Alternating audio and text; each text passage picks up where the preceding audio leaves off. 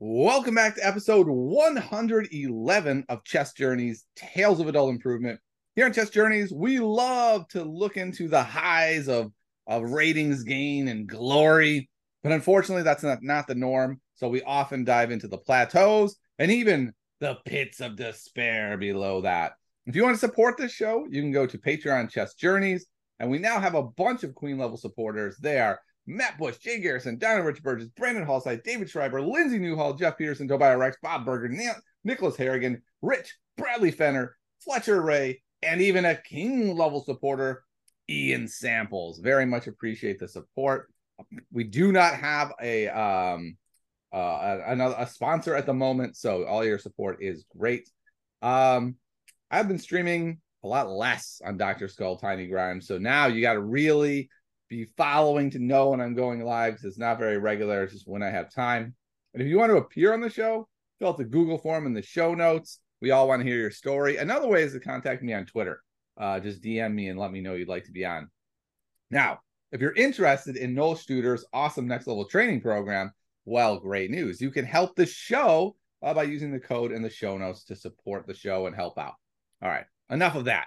Let's get on to our guest today. We have Jon. He's a dedicated chess improver, and he is a band director for a middle school. And I got to say, I teach high school, which seems like a lot of energy. Middle school, oh my goodness, I don't even know what to say. Uh, welcome, Jon. Have you had a chance to play any chess yet today? So yeah, I am a uh, I am an avid listener of the podcast, and I I anticipated this question, and so I started booted up a classical game uh, a little while ago. Wow. played an absolutely terrible game against the french defense and fished for mate and won and found it. So yeah wow. um got lucky there but really shouldn't have gotten lucky. It was a very bad game. All right. So what do we mean by this? Fish for mate and won so you know when you're in a bad position and you know you you can sense that the tables turned on you a long time ago but you know you've still got some daggers stashed here and there. You've still got you've still got like an angle to try and equalize the game. Um so that was precisely what I did. I still had a couple of knights and a couple of rooks and I kind of engineered a back rank situation that didn't look like a back rank and slid the rook up and that was that. Nice okay. So you're basically you're still going for the victory you're still pressing hard even when you're in a bad position. You're going for dynamic play, it sounds like, instead of just suffering to the loss. Oh yeah, and like let me let me let me be perfectly clear. This is probably not sound chess by any means. You know, you're you're looking for potentially the most lethal strike that may just hmm. end your suffering quickly. But if your opponent is playing very slowly and in, intelligently, they'll probably see it coming and they'll they, they might be able to stop you in your tracks. This sounds yeah. like how my uh, child always plays chess. We went they had they had this great tournament where they won a trophy and then she won two games at the chess club. She is cooking. And so I was like, yeah, we should look at some of these games.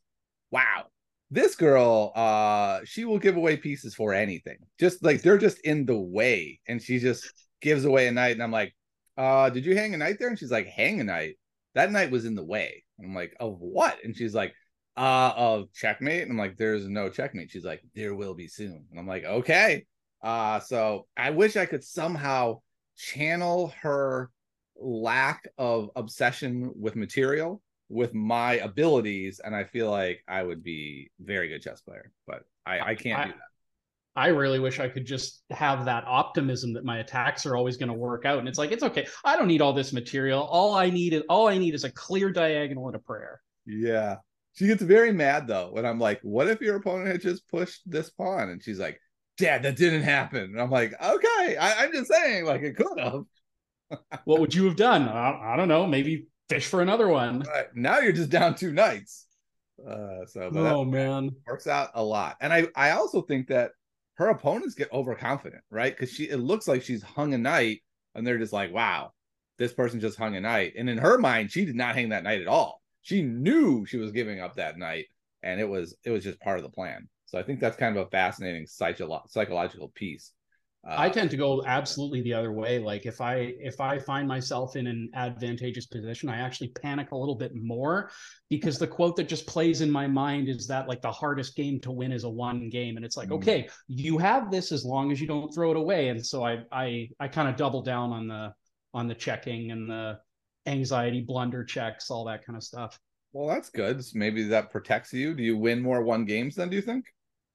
Um, I think it's just because I want to avoid the pain of Mm. uh throwing away a clearly won game. Um, yeah. I find that to be a lot worse than just losing. Like Mhm. if my opponent grinds me down and beats me, I'm like, okay, that that's unfortunate. They're a good chess player. But if I'm winning and then I throw it, oh my goodness, that's like the end of the world. Like uh, especially if I'm at an really the board really tournament brutal. and then I got to sleep on that game and get up the next day and play two more. Oh no, no, no, no! Just beat me legit. I don't want to throw away the game. and the on-demand bounce back that you have to have in tournament chess after you after you have a really bad really bad run one one game you have to just put it to the side and keep going stuff Okay. Well, I played in a tournament this weekend. I'm not going to give a full recap of that. That that would take away from Jon's opportunity to share his journey. But I do want to talk about the bounce back thing that you just said. So on Sunday night, game four, I played a, an 11 year old. He was a good chess player, and we were playing game 100 increment 30. So every time you move, you get 30 seconds.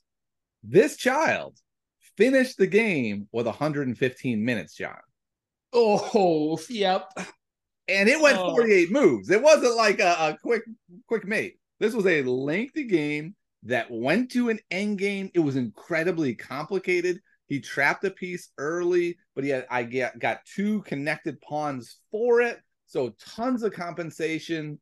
And he still, when I moved, would take about five seconds and move. And I was just like, it was so frustrating for me because I was like, I have to win, right? Like if, if this person is not even going to think when they're playing against me, then I just have to win. They're going to make a mistake at some point. And I was very confident and happy that he was moving so fast until he didn't make any mistakes. And I was just like, totally what is happening? And he Ugh. won the game.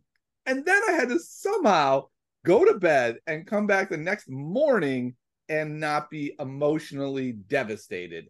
And you know what, Jon? I wasn't able to pull that off. Uh, right from the start of the game the next morning, I just could tell I just didn't have it. I lost a very bad game and dropped out of the terms. The first tournament I've ever dropped out of. Um, there was only one more round, so it's fine. Uh, I Yeah. went home and hung out with my family, so it wasn't like it was a, a big ordeal. Like I didn't sit around in an airport for eight hours stewing about my loss. But like you said, it was very hard to bounce back from that loss. Yeah, and um, it, it's interesting that you mentioned that aspect of like when your opponent plays fast. Sometimes that can be encouraging, but also disconcerting if it feels like you're not posing them that much trouble. And I feel like most of my games kind of fall into that pattern of my opponent will maybe start taking a lot more time, and I'll just do a ton of thinking on their time. I have like a I have a pretty good intuitive sense of what move they're going to play, and then maybe maybe I don't have to calculate all that hard. Um, and but that all that's been that's been quite difficult for me actually because I know I play too fast all the time. That is by far my Achilles heel when it comes to classical chess. And it's hard for me to say, well, you're not actually playing too fast. You're just thinking on your opponent's time. But if the game ends and there's a huge imbalance in the clocks, then the thought is always, well, why am I essentially just giving my opponent a free time handicap? Like Mm. that's basically what I'm doing by not using my time. But uh, I find those types of things really difficult to quantify. And a bad tournament can really, really stay with you. I remember, I think I've had about two tournament, two or maybe actually maybe three tournaments over the last year that really stuck with me for a period of weeks and shook me to the point of being like, you're spending a lot of time on this and you're still getting the brakes beat off of you in these tournaments. Is this like it, it's putting you through a lot of mental strain? Is are you sure this is something you want to keep doing? And I kind of avoid that question and I'll I'll I'll go back, I'll lick my wounds, I'll go back into the lab and then I'll just keep playing online or I'll just consume more chess content content. And it's like, absolutely, yes, this is a place that I want to be. Like there's a there's there's still a passion for the game that will exist even even though it's being hampered by really brutal results sometimes. Yeah, it's that funny thing of like, I love chess. I love studying chess. I love playing chess. And I'm just really wrestling with this concept of like, am I good at the sporting element of chess? Right? Like, that feels to be what's holding me back. So like in the game against this 11 year old, uh, I actually had a hallucination where he attacked my rook. I could have just slid my rook back, but I somehow convinced myself it was trapped. And so I sacked it, and it was basically the end of the game because. And then after the game, he was like, "Hey, uh, I don't understand your rook sack," and I was just like, "Well, it was trapped," and he gave me a really weird look. And then I, you know, went over the notation. I was like, "Trapped? What?" So it's like that wasn't I don't think bad chess. I think there was something else going on there, right? Like some sort of fatigue issue. Um, because that's you know game four of a weekend tournament, and and those are the things where I'm really wrestling with. Like, 100 mm-hmm, percent prove that.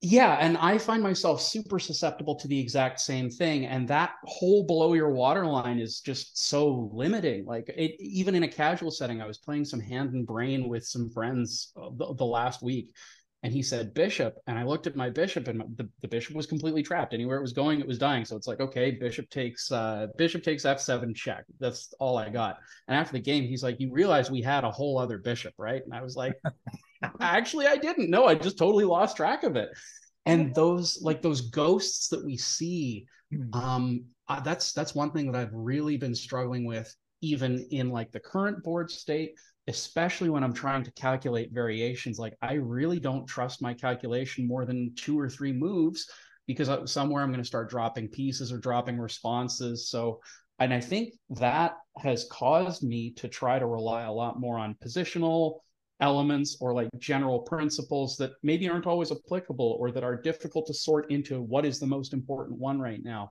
Um, so yeah, totally that that aspect of just not seeing things as they truly appear is so tough to combat because it seems so simple, but it's not. You have a million different things going. And and I hear you with the trusting your calculation. That can be so hard um, because I've made some pretty serious calculation mistakes. Like this weekend, there was a, a line I calculated like a million times and it was clear it really wasn't very good. But I I didn't see another alternative I loved.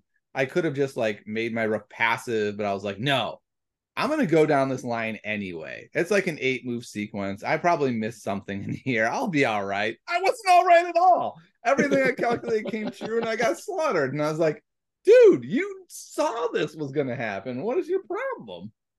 I read some advice from somebody, like uh, maybe it was a passage from a book. It's like it's not enough to just calculate the long line. You also have to evaluate the position at the end of it. And it's like I I can barely tell if the pieces are in the right place at the end of the line, let alone give a definitive calculation of a you know materially even unclear position. So you're asking a lot from a from a relatively new chess player. Yeah, it's uh it's challenging, and, and then it's like, well, how do you address it, right? And it's like. Mm-hmm especially when people are like just do basic tactics. That's how you get good at chess. And it's like well that doesn't address any of my problems right now right? Like i agree that is important but i don't think that stops me from hallucinating. It doesn't stop my evaluations from being wrong. It doesn't stop me from not trusting my calculations. Like these are mm-hmm. all different problems. So i feel like i need a team man. I need like a sports psychologist a coach maybe six more coaches I'm gonna go. I've really debated like if I could if I could have one professional in my corner, do you want the chess coach or the sports psychologist? And my answer oscillates weekly depending on my mental state. Like what I need is someone who can do both. you give me therapy while you're giving me my chess lessons. It'll be great. Oh man. Well, Jon, we skipped one of my favorite parts of the show, which is when did you pick up chess? Did you play it all as like a little kid?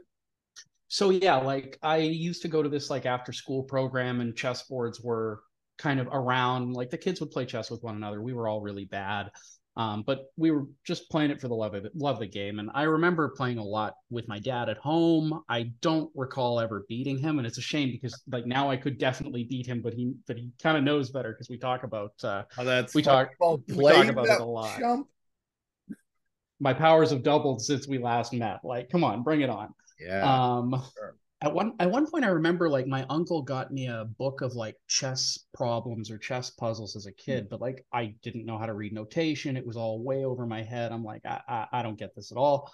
Mm. And I remember going to a scholastic tournament in grade five in like in May after our chess club had been playing in the elementary school. Like we all went to this tournament. And most of us, most of us got pretty badly beaten, but it was just a fun experience. Yeah. And then I don't, I don't really remember it featuring in my life at all in middle school or high school. And maybe it was just because, you know, there were no teachers running it, or maybe I just wasn't in love with it at all.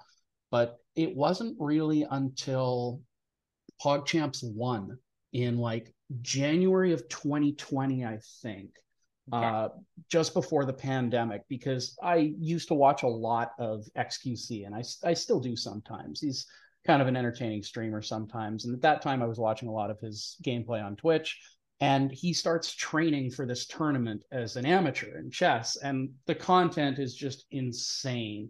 Uh, in terms of like the way he will describe piece configurations, uh, Hikaru still calls pieces juicers to this day because of like his training of him and stuff. Oh, and it was just like he got that from. Okay. Yeah, I, that's that's definitely where he got that from. And it was like uh, it was just such neat content, and you could see the gears turning in his head. And I'm watching him play, and I'm like, well, wait a minute, you have this line, and all of a sudden I'm just re-downloading chess on my phone, mm. and I'm starting to play a little bit. Um, I found like low level chess really hard. I think I started out at around like, you know, six, 700 on chess.com or something like that. Mm-hmm. And, you know, the early queen attacks come out and I just melt. Um, yeah. And I have a lot of trouble with just all of the, all of the different demands on you as you're playing a chess game, all those different plates you have to keep spinning. But I keep playing here and there. And then later that year, I think it was around fall, the Queen's Gambit comes out and we watched that series at home and all of a sudden i'm completely hooked. I there was no turning back at that point. After question is does that is that when you started like really trying to improve before that were you just having fun playing? Totally yeah. That's that's that's where I, I looked at an old rating graph and that was where things really started to spike and that was where i started putting in a lot more games. Um and it was i i think it was just the the depth which with with which the series presented the game of chess is like a very multifaceted and like interesting deep game that could really grow with you that kind of appealed to me. And i'm like okay well you know let's let's go for it. And so then i start playing a lot of chess. I start really you know scouring corners of youtube and twitch for more chess related content. And i start just kind of getting immersed in the in the language of the game. And i start it just kind of becomes an ins- it slowly and kind of insidiously becomes a part of my life. Um you know i'll be staying up late and i'll be all of a sudden i'll just be playing more chess than video games. And i don't know how or when that happened but it just starts taking over.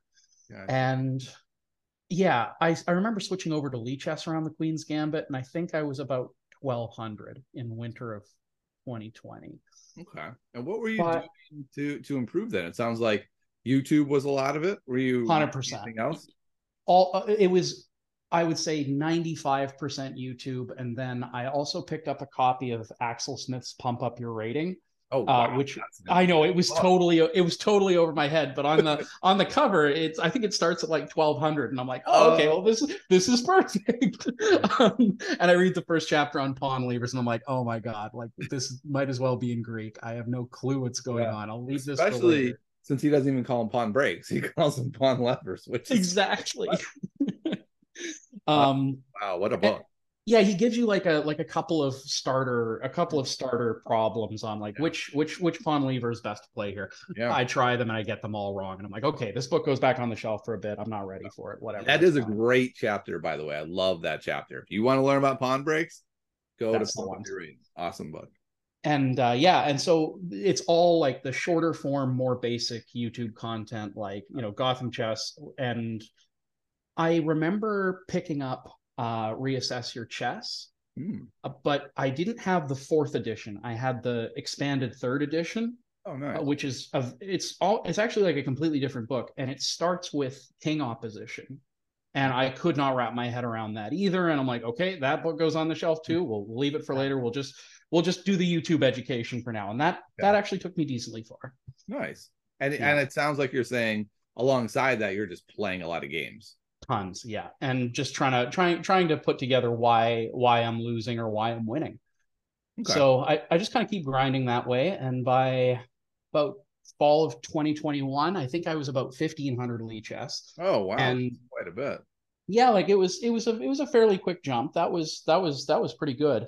And I decided to start a chess club at the middle school that I teach at, and I am now like consuming an awful lot of chess content. Like I would say it's like almost my primary entertainment if I'm left to my own devices. Right. My fiance like will put limits on it at home if we're together, which is totally understandable. But if I'm staying up late, it's it's all chess. Uh, so when you you got your like 300 jump there, you're playing games, you're doing YouTube. Um, what was your time control for your games? Mostly 10 plus 0. Um, I I found Blitz really unreliable, and it it just felt like I was playing on instinct rather than actually building the skill base. And I, I could, I could, and that's kind of the problem because on Twitch and on YouTube, you see a lot of people playing three plus O or three plus two, but yeah. these guys are all like titled players who have built the foundation already. And I know I got to go slow and actually, you know, build the automaticity and the skills. Yeah, that makes a lot of sense. Mm-hmm. Um, were you working on openings at all while you were doing this? Like, did you analyze your games? yeah so i, I definitely uh, approached things the wrong way and i put a lot of time into learning openings just because i wanted to be like comfortable in a variety of situations I neglected tactical training to that, and and I kind of did it by rationalizing it by saying, well, I'm a positional player, which just means that I miss tactics all the time and don't realize when they're coming at me. But uh, right. uh, yeah. but but at least I know, you know, to develop my pieces to certain right. squares. Uh. so so yeah, good. that's some information that's useful. Um, how'd you work on your openings? Was it sort of trial and error? Did you do the chessable way? So I didn't I didn't actually start doing chessable until I just started going to tournaments. So mm, yeah. and I didn't start going to tournaments until summer of 2022. And then that was the time where it's like, okay, I need to learn like clearly well-defined theory and I also need to make that much more automatic. So when I started going to tournaments then I then I booked up on chessable and I started I started accessing a lot of that kind of content, but before it was mostly just ad hoc uh, slower stuff, whatever I could find for for free on YouTube, mostly. Okay. That makes perfect sense. It is funny how openings work. I was playing in like one of these uh, Untitled Tuesdays, which is really fun because you get paired against like I think my blitz, blitzering is like 1350, and so I get paired with like to a 1700. I lose, and then I get paired with an 800 the next game, and I win. But what's fascinating is the 800s are really booked up. like oh man the first 10 moves, they, they, look like professional chess players and you're like all right when, when are we going to see what makes your rating this low come to fruition? And you're just hoping it's sooner rather than later. There's got to be something. I just got to survive long enough to see it. Yeah it's uh it is kind of fascinating how how readily available it is to get good at openings. And i understand the allure and it sounds like you sort of fell for it for a little while right? Which is like if i just know all the moves then I'm fine. And it's especially easy when, like, I remember at that time I was watching a lot of like speed run content focused around, mm-hmm. like, the ChessBrahs had a whole had whole series on just like one single opening, common responses, common blunders you'll see from the opponent, and that made that made this that made the study feel like it was really useful to me. Um, Daniel Naroditsky's speed runs, pound for pound, are probably some of the absolute best content because He's such a naturally gifted teacher and the questions that he asks. I feel like he really intrinsically understands the mind of the amateur and like will point out super common pitfalls. It's incredible stuff, really. Yeah, I totally agree. When I was learning the Caro-Kann, he played the Caro-Kann for a few hundred points. Oh, it was remarkable. It was so good that I just almost switched one of the lines I had chosen just to match his, just so I could use his advice more. And in the end, I was like, no, I really like the line I'm playing. I'll just, I'll just, you know, try to absorb what I can and use it in my games. Yeah. Um, and so, yeah, so like I kind of, I kind of ride the YouTube wheel for a little bit and Hmm. But I finally like at the at the end of at the end of the 2021-22 school year, I'm I felt like I was ready to to attend Ooh. tournaments and I was okay. ready to kind of like seek that out. Now I got to ask you this question because I feel like this this is the big question for everyone is how do I know I'm ready? How did you know you were ready? What made you feel like okay, I'm ready. I'm ready. So this was kind of an easier easier solve for me because um, I live pretty rurally in Manitoba. We're kind of like two hours away from everywhere. I'm not gonna I'm not gonna identify the exact small town, but it's so Manitoba. Kind of the, I, am just in, in, imagining a place infested by moose. Uh, that it's mosquitoes, but they get really, really big. Okay. So, but there are there are moose here too, and um, uh, there's kind of like two major population centers. You have Winnipeg, which is like a cosmopolitan city of eight hundred thousand, and then you have Brandon, which is a smaller town of about you know fifty thousand. And there's a dedicated chess community in both cities, but you know Brandon's about two hours away. Winnipeg's about four hours away, so it's uh, it's it's tricky to get out there. But my first tournament was in Brandon, and it was like just an unrated tournament, and I'm like, this is perfect. I can get my feet wet. It doesn't cost like it doesn't cost me any like rating points if I lose. It's gonna be fine. Yeah. And so I booked up. I figured out some openings, and I my first game I sit down across from like a 1900 FIDE. I play the Queen's Gambit, and I hang a rook on move like 12. And all of a sudden, I'm like like i'm like i'm stressed about it. Like i'm i'm i'm i'm not like upset. I'm not like um angry but i'm embarrassed. I am like deeply deeply embarrassed and instantly like the thoughts of like hey you weren't ready. You shouldn't have come here. Like this is this is no good. You're all start to kind of flood and like i'm and I'm sitting there and I'm like, okay, I'm gonna play the game out. Like I'm gonna I'm I'm gonna resign when it's clearly over, but it's not totally clearly over yet. And I like I'm writing my score sheet, and my score sheet is a mess because my hands are shaking and I'm super embarrassed. And at the end of it, you know, I extend my hand. He's like, "It's okay, like you're okay." But and I was like, "Ah, oh, I'm terribly embarrassed." so that was a totally new feeling from playing chess. I've never really like felt embarrassed by blunders. I've been like annoyed with myself or like yeah. a little tilted but never never the embarrassment. Mm-hmm. and i went on to lose every single game in that tournament. I actually came away with one point from it because one of my opponents had like dropped and left the tournament without telling the td but i didn't beat him. And so i didn't win a single game. And so I, I remember getting back in the car and i'm like okay you weren't ready. It wasn't like you didn't have a good tournament i was a little bit upset about it, but I was able to rationalize it pretty easily by saying, well, okay, number one, you've only been playing for a short period of time. It's been two years. A lot of the people in this pool you're going to be pl- like you're going to be playing have been playing for you don't know how long. Maybe it's a decade, maybe it's more. The postmortems at the tournament were insanely good. Like I I could have watched a month's worth of YouTube and not gotten the insight from sitting down across from an 1800 who said, Well, I was thinking this, this, and this. And then when you did this, I saw this. It's like, you know, some some content is better than others, but a post mortem is worth its weight in gold, especially from those higher rated players. And I wound up playing a lot of higher rated players because in Manitoba back then, back then it was like a year ago, but the only um the only tournaments we had were single section there's no U 1400. There's no U 1000. Everyone's in the pool with everybody. That was tough. Yeah. And like, yeah. And because as a new player, I'm going to get one, maybe two real games out of that. I'm going to have three curb stomps against really strong players, and then the Swiss system will work its magic, and I'll I'll be okay. I'll get some real games.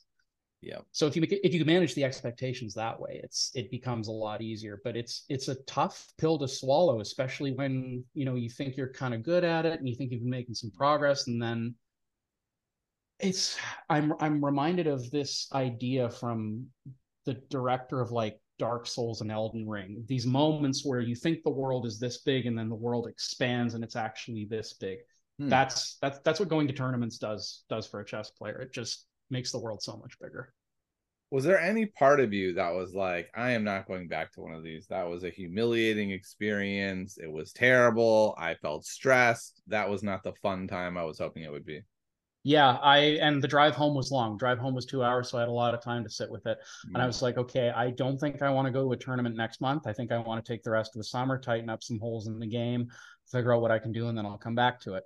Hmm. Um, I went to a, and then I started going to CFC rated tournaments in like September, November, like that fall in Winnipeg. They start holding CFC rated tournaments again. They had a couple of unrated, and then then they come back to actually having rated tournaments.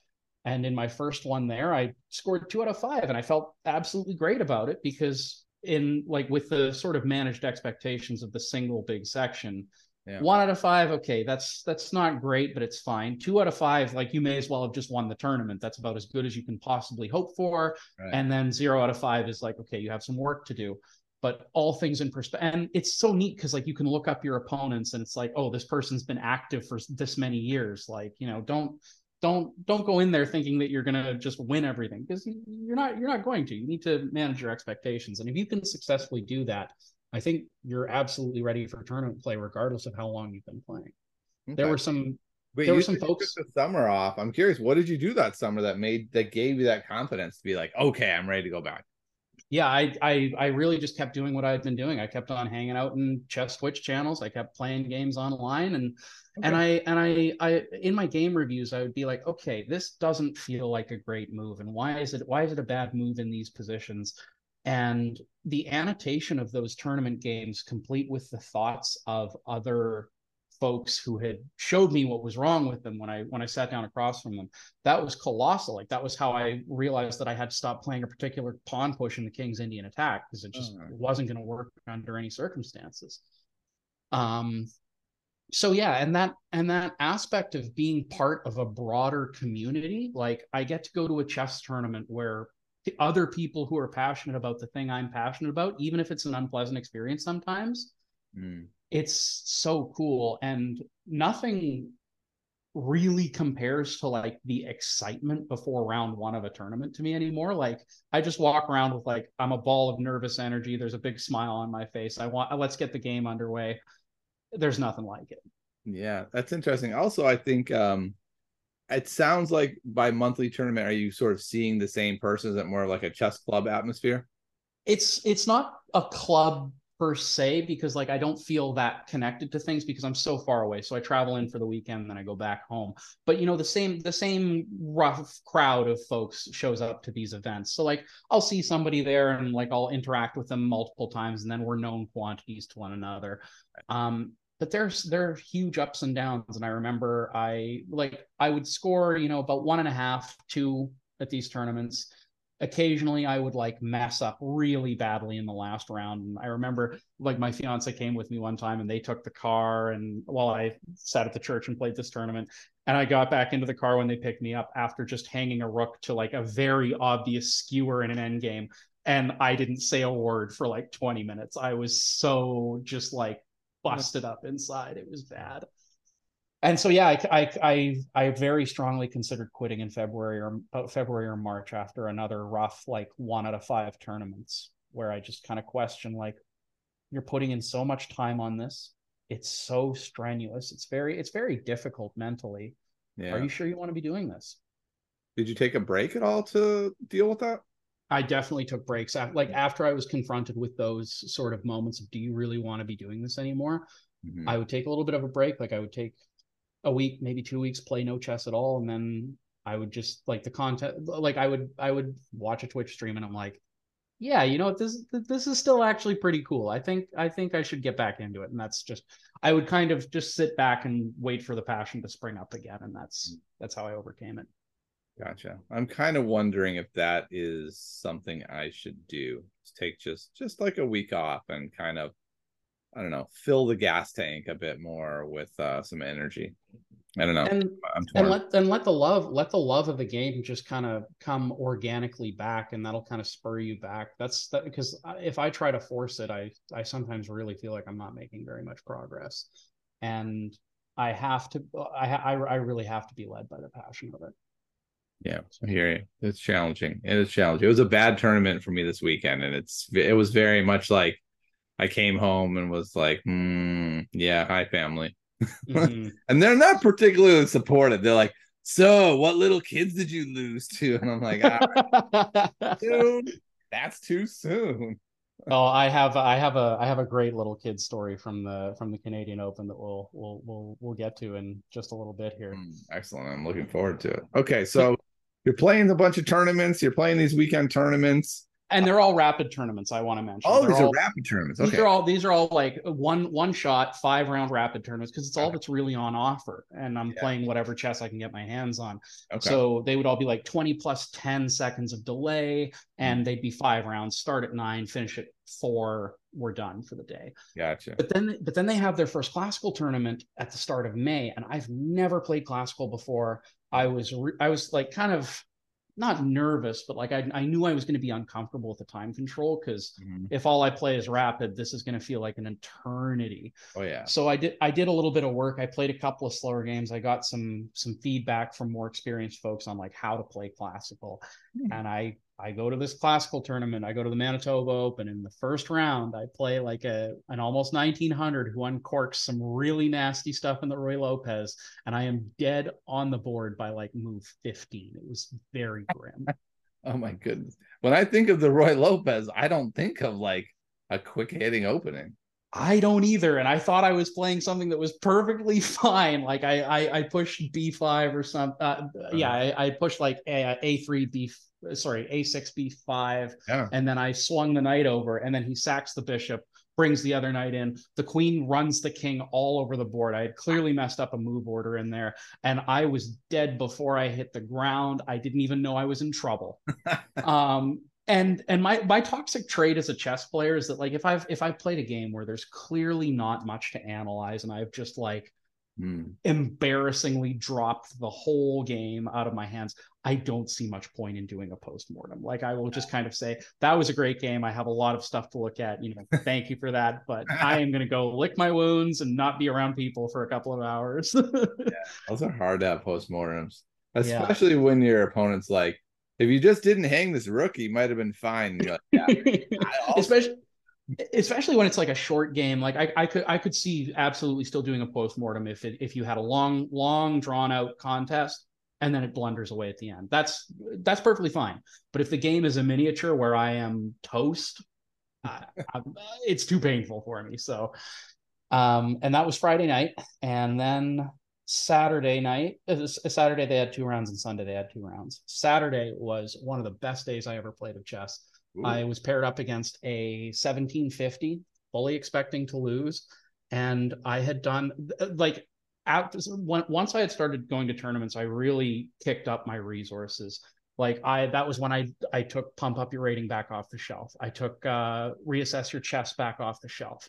I had started doing chessable courses like I did the checkmate patterns manual. I did the art of attacking chess a little bit, not too much. I would just kind of like take little things, put it back, take little things and I started investing a boatload of time into the woodpecker method. And I was, I was, I only did the easy puzzles because the intermediates were like a little far above me because they were a little bit more abstract, and it was like you had to kind of tease out the tactic.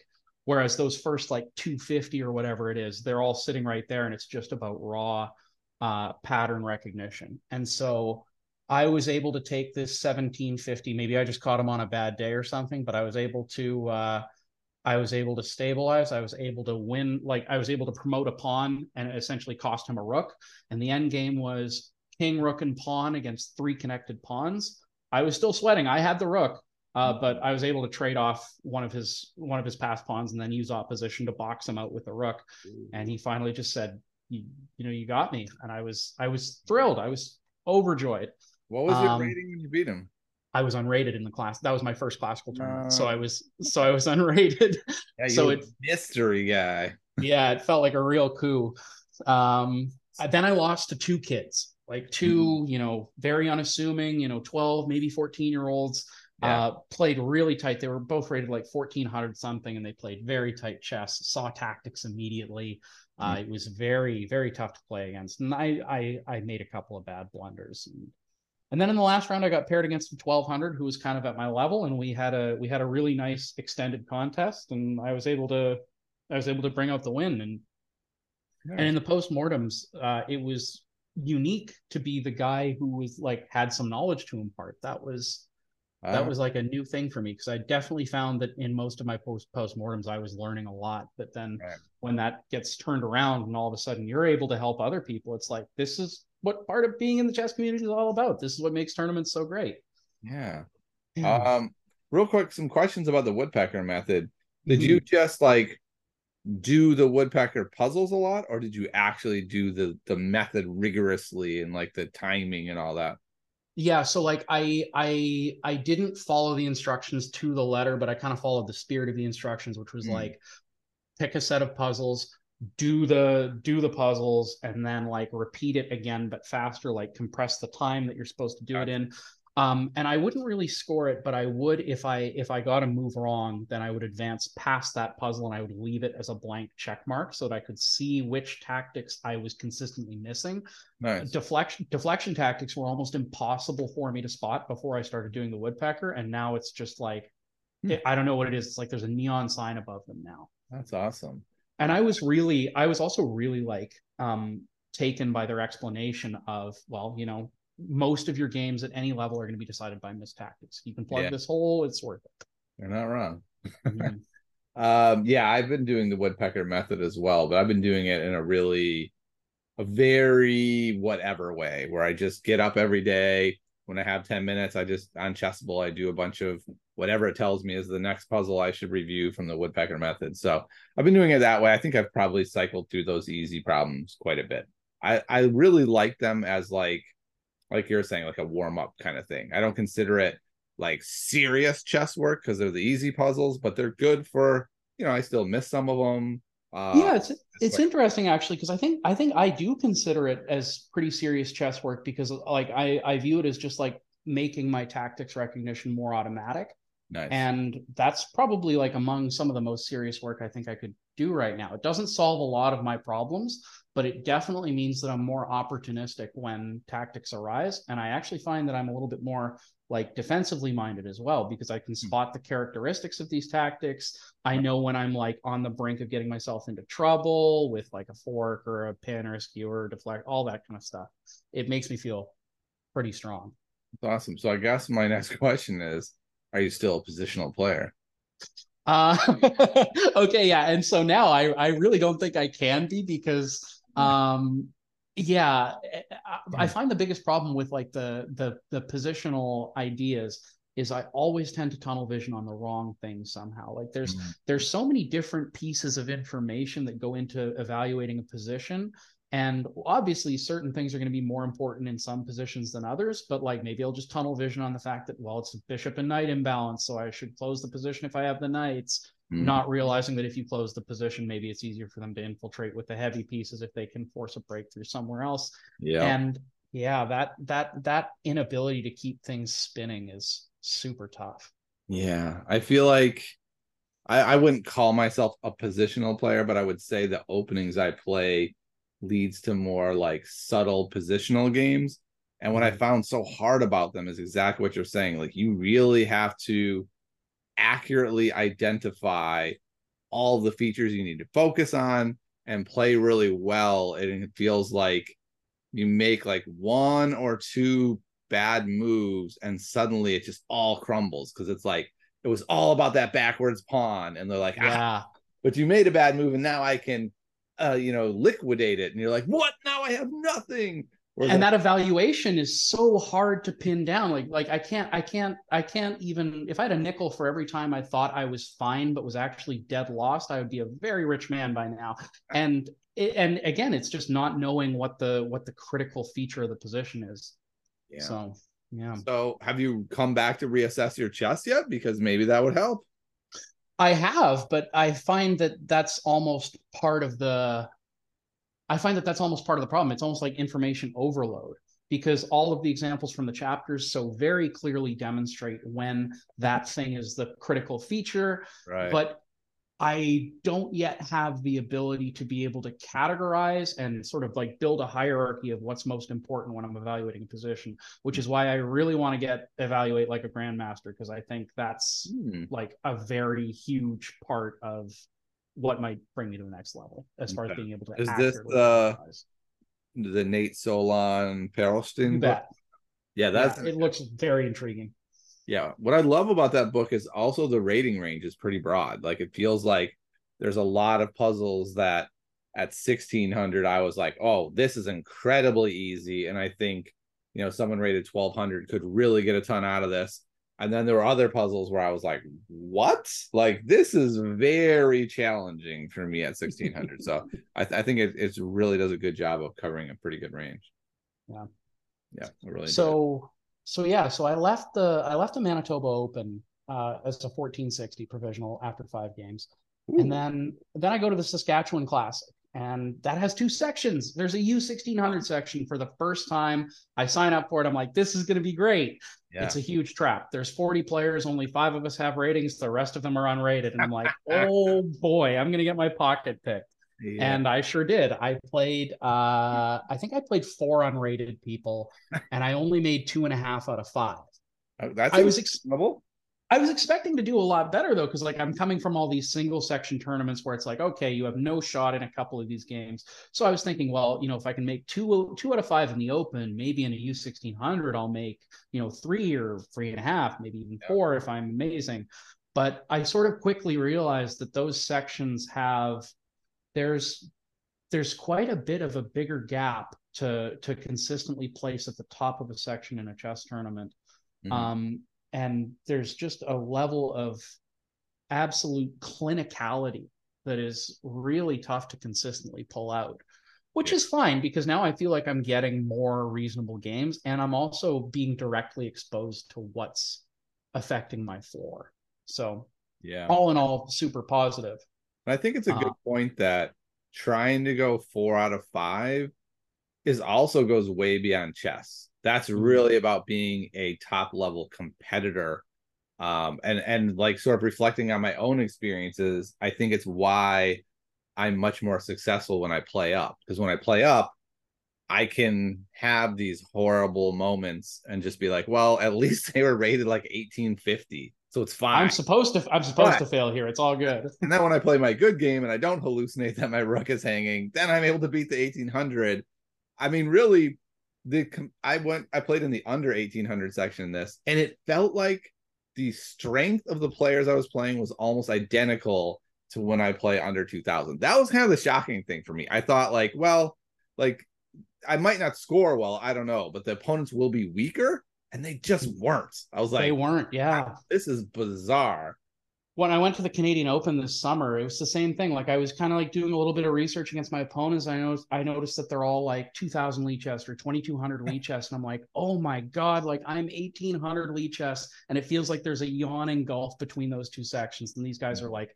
you know, 14, 1500 over the board. And I'm like, oh man, I have a mountain to climb still.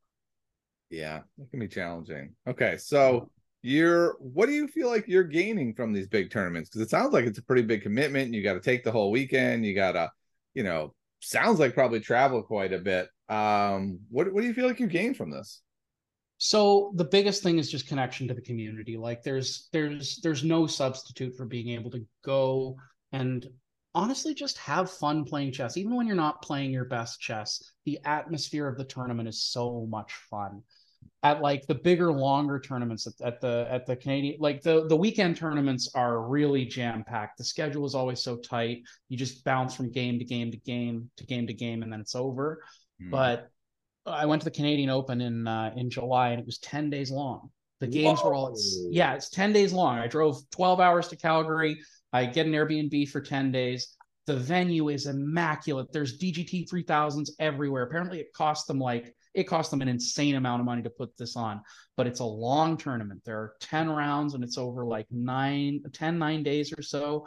And all the games are at 6 p.m. In the morning, they have like grandmaster lectures, they have simuls, they have like fun little side tournaments. Um, and I have enough time to like sit, chew on my game from last night, analyze it for an hour or two, fully annotate it, and then go back go back on it with the engine and then I have time to prep for my next game. Like I I got an Airbnb in Calgary and I barely left the Airbnb. It was just it was a chess laboratory for 9 days and I had a blast. That sounds amazing. Yeah. Yeah. So yeah, that that long tournament those long tournaments are just hmm. they are so incredible for like the culture and the the exposure to things what that you otherwise that, just by the way. That was at the end of July, and I think they Ooh. normally do it about the end of July. End of it coincides July. with a lot of big U.S. tournaments. I know that. I could do end of July though. That's that's during you know summer break. Yeah. Although my family would be like, "You're doing what now?" yeah, and it's so hard because like you you travel for chess, and like there are some people who are like, "No, I'm gonna get out. I'm gonna see the city. I'm here to travel." Versus yeah. like the I'm gonna be a chess goblin for nine days, and I'm not gonna I'm not gonna leave the laboratory. Mm-hmm. That so, would be me. Yeah. yeah. Yeah, I feel like my children would miss me if I left for nine days to play chess. Even a weekend is challenging. It's like especially mm-hmm. when they're like, "So you played three little kids? You could have hung out with us instead. You're hanging with other little kids." And I'm like, "No, I wasn't hanging out with them. I was trying to destroy them." It was Mortal Kombat. Come on. Exactly. I can't destroy you, even though you play chess. My eight year old, when we play, I can't uh, have that mentality. Mm-hmm. Ah, all right. Well, I haven't heard anything about coaching. Have you thought about getting a coach at all? Do you have a coach? Is that on your radar at all? I I really feel like it would be a useful expense, but right now I feel like I still have a, and like I've I've been plateaued on my online rating for the better part of about a year. Mm. I'm kind of rationalizing it as like, well, number one, I'm actually trying to become a little bit more well-rounded as a chess player. I'm not I'm not doing the I'm not doing the common advice of find a couple of openings and really stick with them, get good at them, grow with them. I'm trying to get familiar in a broad array of positions and types of types of systems and i'm just trying to trying to improve that all around broad base of knowledge the other part of it is like i don't feel lost yet. I don't feel like i don't know what the next step is. I know that i have a lot of different problems. I know that i have a lot of different resources that i can use to keep chipping away at it. But if I ever look around and I'm really struck by the thought that I don't know why I'm not improving, I don't know what I'm doing wrong here, I think that's when I will put my foot down and actually hire a coach. But I think I still have a little bit more juice to wring out here. Yeah, I think that's a really reasonable approach. I mean, coaches aren't free. If they were, mm-hmm. then you probably would already have one. Yeah. yeah. All right. Um, one last thing I haven't heard much about is end games. Did you have you ever studied end games or just kind of picked them up as you went along? So I I I dug pretty deep into 100 end games you must know. Hmm. Um, and the the end game analysis from the third edition of Silman's Reassess Your Chess was pretty hmm. invaluable for giving me that floor. The thing I struggle so much with with end games is that like it's such an on command test. And you know you might go you might go months between seeing like a lucena position and it's like oh my god i gotta build the bridge but i don't know how. I know the rook has to get up here but i don't know the i can't remember how.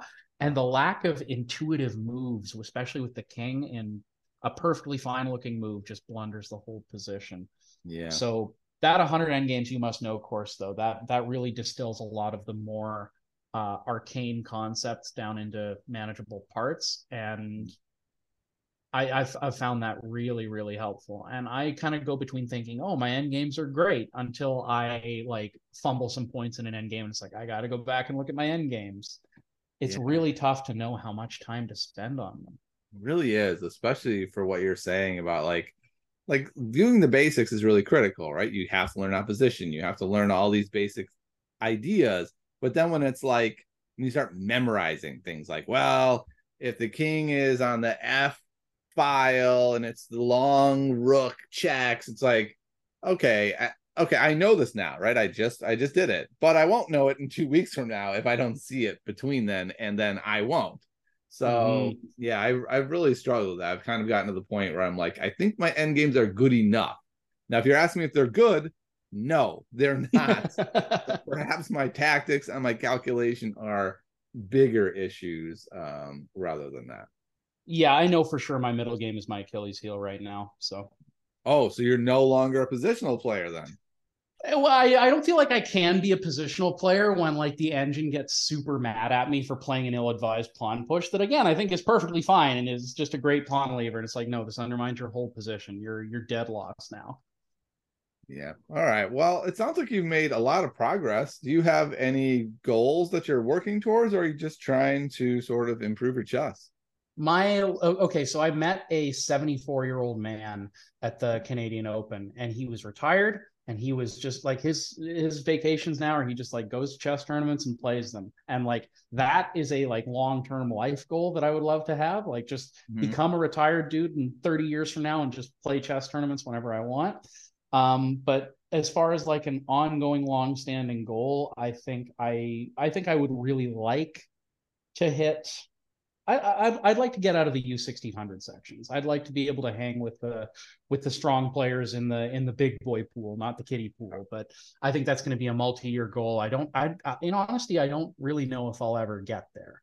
Hmm. I might. I might not. But um. What a reasonable that's, goal. That's kind of like a that's kind of like a, a, a reasonable thing I can shoot for, and then if I get there, maybe I'll reassess. You know. Yeah, that sounds great. I used yeah. to be like, my goal is 2000. Now my goal is just to stop losing all of my rating points. just, stemming the bleeding would be great. The, for me, the rating points aren't. I'm like, I mean, my rating is pretty low classically. Like it's, I, you know, I'm a, I'm 1339, and I I know that the rating is the, the tough part is like you don't know when you sit across from a 1200 whether they're just stopping by on the way to 1800 or whether they're you know a real 1200 so i know that my rating isn't going to broad like massively fluctuate. I'm not going to hit 1800 without the merit of it being there. I'm not going to drop all the way down to 1100 and stay there forever. My rating is going to follow me. It might lag behind but it's going to follow the development and I love I love hearing James Canty talk about don't don't worry about the results, worry about the work, worry about what you're doing to make the process work. I've definitely been leaning into that as uh as the rating plummets. I just have to kind of be like, all right, rating. I'm not really sure what you're measuring. I feel like you're measuring more my ability to be a sportsman than to actually be good at chess. Uh, and somehow I'm struggling to merge them, and and I guess I need to fix that. But I'm going to keep doing the work and hopefully, hopefully they'll turn around. So I, I love your approach, Jon. Um, well, Jon, I think that's going to wrap this one up. If people want to contact you, where can they get a hold of you? So I am at Absonics on the website formerly known as Twitter, now as X, and that's kind of where I hang out. Hmm, I didn't hear about this transition. Huh? That's too bad. I love how even when they email me, they're like formerly known as Twitter. I'm like, just either own the change or don't, guys. What are you doing over there? Yeah. All right. Well, thanks so much for stopping by. I really appreciate it. Sounds like you've had a great journey of such a great attitude towards your journey. And I wish you all the best. Hopefully, you will reach your lofty goals of 1650 ish soon. That would be awesome. That Man, would be awesome. I would love to be 1650 again. I remember that. Right? They were doesn't, doesn't sound so good. By the way, I played in the under 1800 and I was like, if I had my old rating, I would have been like the second highest person in the entire section. And now I'm one of the bottom rated people. This should be great. No, no, it still wasn't, Jon. It still it still wasn't easy. Chess Rough. is hard. Chess mm-hmm. is hard. All right. I guess that's the that's the final point today. Chess is hard. Chess so, is hard. Chess is hard, and uh, I'll see y'all next time. Hopefully, chess won't be hard for you this week. Maybe it'll be easy. You know, be like Kevin, what are you talking about? Chess is the easiest thing ever. All right. Well, I'll see y'all next week, everybody. Goodbye.